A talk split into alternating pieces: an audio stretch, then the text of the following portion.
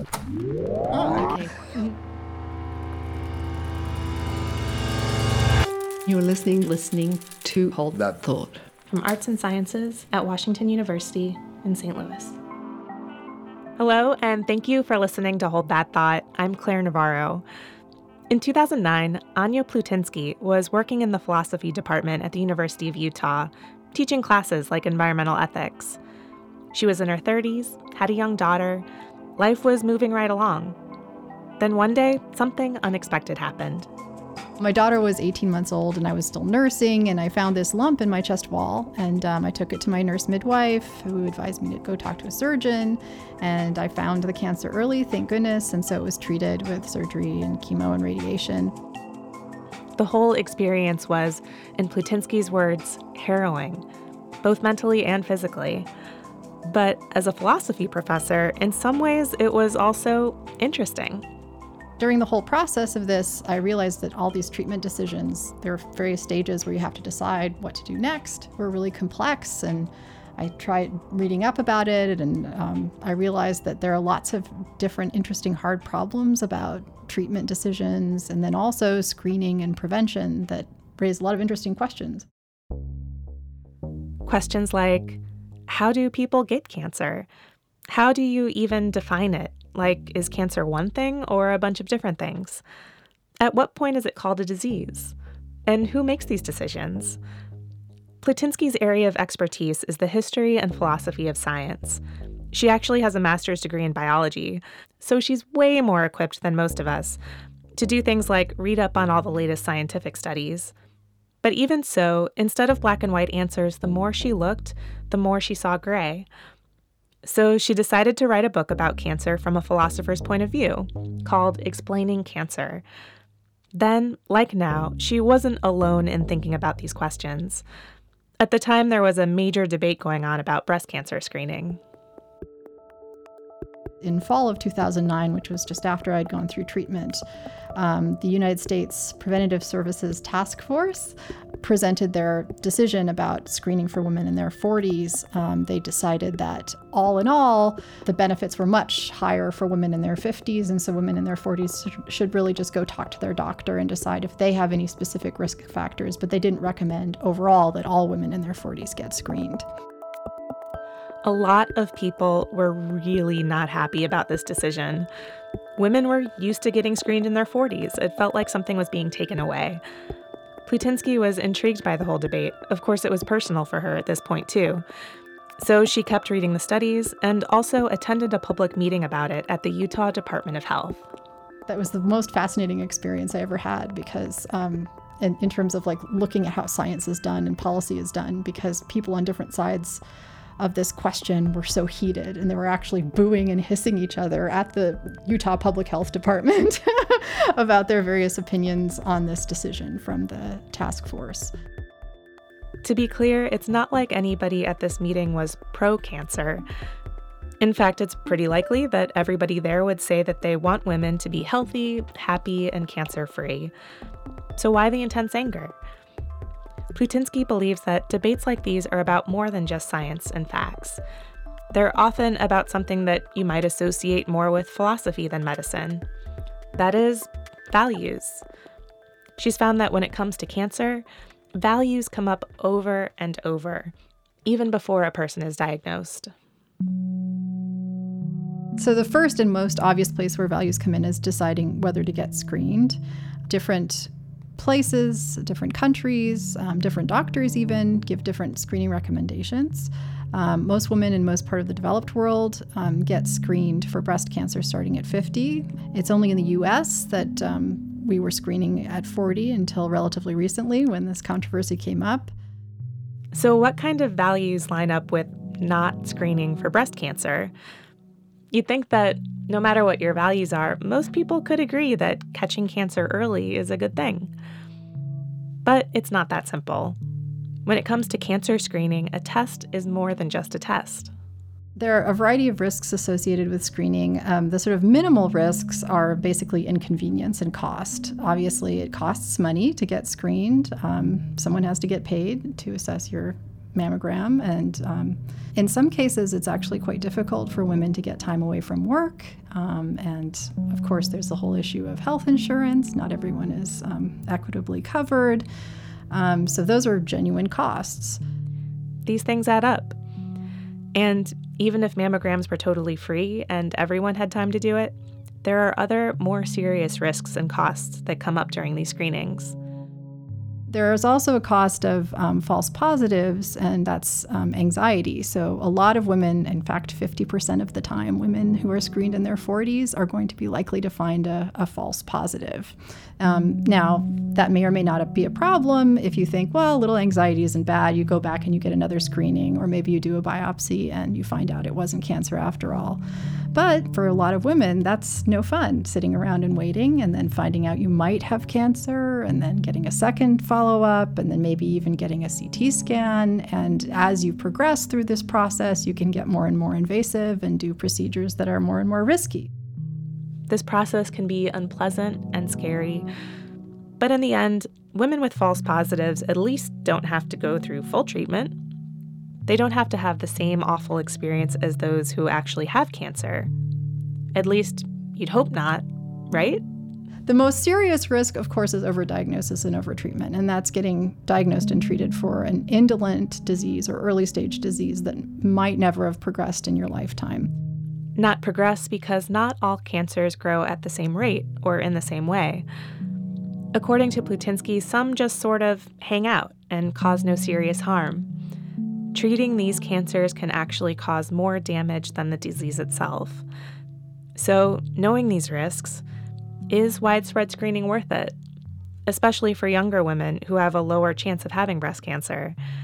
How many people should suffer inconvenience, anxiety, or even physical pain and danger to make sure that one person doesn't die of cancer? Again, it comes down to values, to philosophy. How do we weigh competing choices in terms of what's for the greatest good of all? Or um, is there some sort of set of principles that we have to respect no matter what, even if it isn't for the greatest good? So on, on the sort of Kantian end of things, um, you might say, well, one life is priceless. Um, at the other end of the spectrum, you might say um, we should weigh the costs and benefits and do what benefits the most people most of the time, right? So I think that these decisions about public policy with respect to screening highlight the, exactly this classic issue in philosophy about how we weigh the value of a life, how we value goods and the population overall, whether we ought to sacrifice certain conveniences, right, um, for some other things. I mean, yeah, the issues come up in lots of different places. These kinds of value judgments can sneak up on us, partially because of the way that so many of us think about science and medicine. It's easy to think about these things as black and white, true and false. But with medical choices, no matter what decision you make, there's pretty much always some chance for error, even if it's a small chance. And to err on the side of caution means different things to different people, depending on their values. This is something that philosophers of science have been thinking and talking a lot about since at least the nineteen sixties. In fact, Richard Rudner, who taught here at Washington University, wrote a famous paper um, where he argued that the scientist's qua scientist makes value judgments. And that was his point, that whenever we decide to either choose to err for type one or type two errors, that there's a possibility that values are going to come into play, and we're going to either err on the side of caution in one direction or another. And so I think there's a case to be made that science is, in some sense, always going to be value-laden to the extent that that's a problem, that's a question. And then we have to ask, okay, what kind of values do we care about? What's, where do we want to err on, right? Should we err on the side of caution in this direction or that direction? In the case of cancer screening, this can mean, should we be more cautious about preventing cancer deaths or more cautious about preventing unnecessary treatment? I was also curious to learn what Plutynski herself thought about this debate. She's a philosopher, but remember, she's also a young survivor of cancer. Interestingly enough, you might think that I would be emotional on the side of we should be screening more, but I actually, at this point, had been taking epidemiology and I had read all the research, and I was kind of emotional on the other side because I had just been through cancer treatment, which is harrowing. Um, you know, getting your breast cut off is no fun. And then chemotherapy is also just just really, really hard. And when I read that some people might actually be overdiagnosed and overtreated for disease that might never progress, I was sort of horrified that um, we were treating people for something that may or may not be progressive, or that people were taking really drastic action when a cancer isn't even invasive. Clearly, these are complicated questions with a lot of emotion on all sides. So, yet another important question is, who gets to make the decisions? On the policy end of the spectrum, there should be people who are expert in the science, look at all the evidence. But I also think that many of these decisions involve personal risk-benefit calculations that people have to make on their own. In order for women to feel better about the process and make informed decisions, Plutynski wants to help there be a broader understanding of what cancer is and how it works. When we think about cancer, ordinarily we think about it, you either have it or you don't, right? It's like pregnancy. You're pregnant or you're not pregnant. It's not like you're a little bit pregnant. Um, but what I sort of have come to realize is that all of us have cells constantly dividing in our bodies, and some of these cells bear mutations, and some of these mutations are associated with cancer. At any given point, we all have a lot more of these cells than we probably ever want to think about. This becomes even more true as we get older. If I wipe the skin off my face right now and I look at my hands, um, there are going to be skin cells. And some of these skin cells have as many mutations in them, and some of the very same mutations as a cancer cell might have in a breast cancer. But because of the way our skin is structured, right, our skin is constantly shedding cells. These mutations don't actually, for the most part, cause problems. But as we age, the effectiveness with which we shed our skin cells, right, and the effectiveness with which we are able to fight off the processes which ultimately lead to tumor makes cancer more and more common as we age. So, yeah, I mean, I think that that was the big insight for me, was like, we all probably have a little bit of cancer by the time we're fifty somewhere, somehow, that may or may not, you know, eventuate in a tumor. Um, and that was kind of, wow, it's a process. It's not either or. Going forward, Plutynski would like to bring these types of insights out of the classroom and to people going through cancer treatment. One of the things I'd really like to investigate is um, how women make decisions about mastectomy versus lumpectomy, and I'd like to make contacts maybe with other people at Wash U, hello, out there, who who would be interested in working with me um, to find out about how women make those decisions and to talk to them about how to make them better. That was one of the hardest decisions for me, and um, I think we just, a lot of women just aren't in a position to know how to think through the evidence, and um, and so I think that would be really fun to find out about how to help people make those decisions in more informed and autonomous ways that respect their values. This sort of close look at science and public policy is important for all of us to think about, even people who are not experiencing cancer. Plutynski is a huge fan of science and scientists and all of the huge advances that have been made to understand and treat cancer. But she's come to believe that scientific knowledge is not something that should be taken for granted or go unexamined. There's always more to learn and question.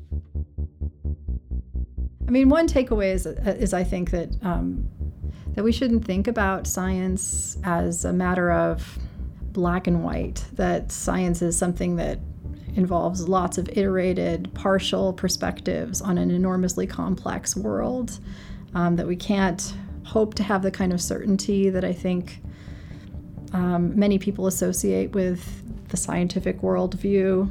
I think that that idea of certainty should have died in the seventeenth century when it was first suggested by people like Descartes, that we could have knowledge of the natural world like as if we were had were in the mind of God, right? Descartes and Spinoza imagined, right, that to have true knowledge was to see things from the perspective of the God's eye view. And I think that we are not gods, right? We are um, human, and we're fallible, and we have always a partial and at best approximate picture of the natural world that's always progressing. And cancer and medicine is no different. And so having that kind of humility with respect to um, the science behind cancer um, can be very fruitful, both with respect to how we do science, but also how we apply science in medicine.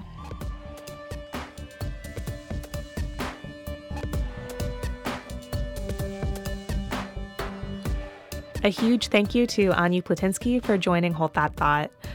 Her forthcoming book is Explaining Cancer, Philosophical Issues in Cancer Causation, Evidence, and Explanation. For many more ideas to explore, including more podcasts from our ongoing series on health and healing, please visit us online, hold that thought dot w u s t l dot e d u. You can also subscribe to our weekly podcasts and find us on Facebook and Twitter. Thanks for listening.